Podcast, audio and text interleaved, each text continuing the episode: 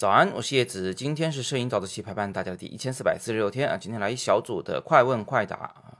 那首先呢是福德德同学说，我播音的时候说话太轻了啊，是不是太温柔？大家不习惯，所以是希望我音调能调高一点。今天我就来一个稍微兴奋一点的版本，大家适应一下啊，看看你们是喜欢我亢奋一点，还是喜欢我温柔一点？这个大家可以在底部留言来告诉我。那第二个呢，是有一位叫做 V Hermes 的同学呢，他在我建议大家读书的那个早自习后方留言，他说书读多了怕表达的内容别人看不懂。哎，好问题。第一，呃，那些看上去讲话文绉绉的，别人都看不懂的那些人，听不懂那些人，不是书读多了，是书读少了啊。然后呢？还特别的装，对吧？就这种人，我们当然坚决不能做。那第二个就是，你有了思想，这个不够啊啊，书光读书不够。如果你想做个好摄影师，你还得有恰当的技术、恰当的技法去把你的思想表达出来。那这个呢，是需要你的摄影基础的啊，需要你了解相机，了解呃怎么样说话别人能听懂啊。但是这个呢？其实，在你广泛阅读，特别是广泛阅读这些大师们的作品，呃，摄影史的一些经典作品的时候，你慢慢的就能学得会。这个像小孩子学讲话，谁也没教他中文语法是什么，但是他就是知道怎么讲是正确的。所以你千万不要误以为啊，书读多了就会变成那种我们讨厌的样子啊。这个还是鼓励大家多读书。诗和远方在我拍迷笛音乐节的舞台的那张照片下方留言，他说呢。拍这种很暗的舞台，一般曝光时间是不是很长啊？对焦模式应该选啥？那其实呢，如果你拍的是歌手或者乐队，他们所在的位置不会乱动的啊，只要不是那种什么小姐姐天团蹦啊跳啊一直在换位置那种，只要不是这一种，其实呢，对焦模式根本不用担心，就单点单次对焦就可以了啊，选一个对焦点对焦。我呢人懒，我就直接打开了背屏上的触屏对焦，就跟手机一样，戳它一下。啊，这个相机就对焦在这个人物身上，然后就自动摁快门。至于曝光时间呢，其实根本就不长，长的话呢，舞台上人不得模糊嘛。所以呢，我使用的是一个高感光度啊，大概一千六左右的高感光度。在这个条件下，如果用二点八的光圈，这个快门速度是可以很快的，是可以上百的，一两百以上的快门速度很常见的。这里有一个很重要的误区，就是你们会以为这是很黑的舞台，不对。这个是很亮的舞台，所以你看一张照片的时候，你不要光看这个照片里有黑色的部分就觉得这是暗的舞台，恰恰相反，如果这个照片里有很暗的部分，你要想想是不是那些亮的部分太亮了。那你在拍照的时候，如果你不想让那些超亮无比的部分包过度，你就只能把那些相对比较暗的地方拍成纯黑。所以这个呃，画面中有没有？很黑的地方，它本质上是明暗的亮度差异，是光比大，而不是舞台黑。最后呢，是 antidot B 同学，他也是就舞台这张照片提问，他说，呃，用长焦镜头在舞台的远端，就是很远的那个地方啊，正中央拍舞台的时候，那个照片呢会有光雾的干扰，很不清晰，有什么好的办法避免？他自己也说了一种办法，他说，通常呢站的侧位一点的地方就会好一些。但是呢，又因为有需要站在这个正中央的位置来拍，所以有点困扰。那首先是这样子的，就是说光雾呢，我们要知道它的形成其实是因为强光直射进了镜头，然后在镜头里边的几片玻璃片之间互相反光，最后形成一团朦胧的模糊的这个光线效果。呃，光雾的。这个最大的害处呢，是它会降低照片光比，就是说黑的地方黑不下去了。你这个人本来是黑头发、黑眼睛，但是如果有强光形成光雾来干扰画面，那你这个头发和眼睛都不是黑的啊，都可能是某种朦胧的带有光线的那个色彩，比如说暖黄色色彩的一种灰色啊。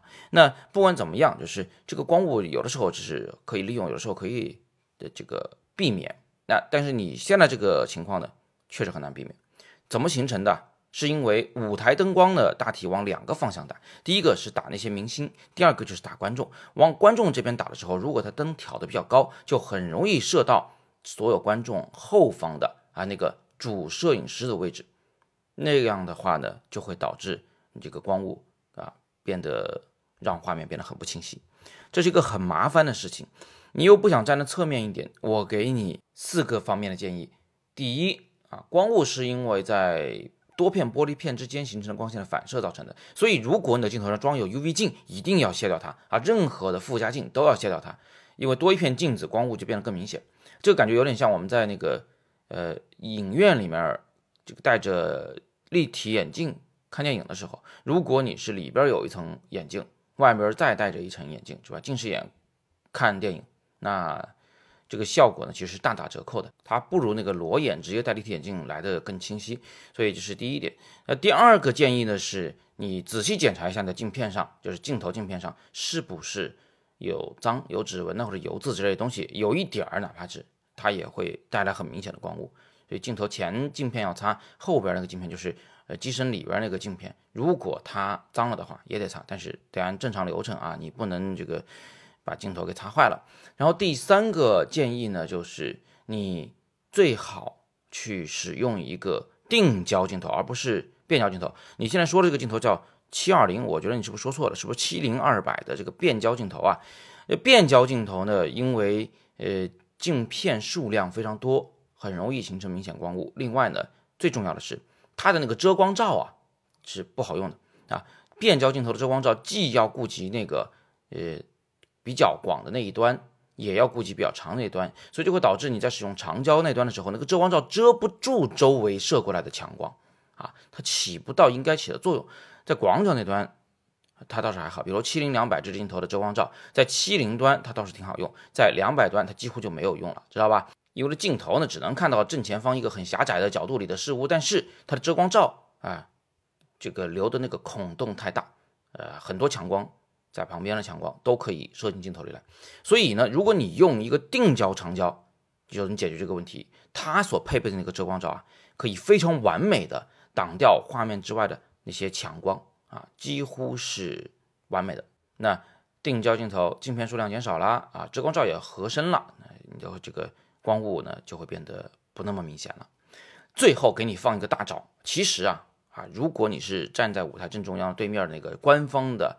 啊，主摄影师，你完全有权利去跟灯光师沟通。你跟他说，你往哪儿打，你都别往我这儿打，哎，不要往这个附近打。这样一来呢，你就不太能够形成光雾了，画面呢就会变得非常清晰。但是话又说回来，如果哎时不时的、偶尔的有一些灯光从你的镜头前扫过啊，能够在你的画面中形成强烈的光斑和光雾。其实呢，对你拍摄下来的这些，呃，画面效果呢，它有一定的加持作用，能让这个氛围变得更好一些。但是偶尔的就行了。如果从头到尾都是这样的，那确实看着有点不舒服。好吧，那今天我们就简单的先聊这么多啊。大家有更多摄影问题，依然欢迎在底部向我留言，我会择机来回答大家。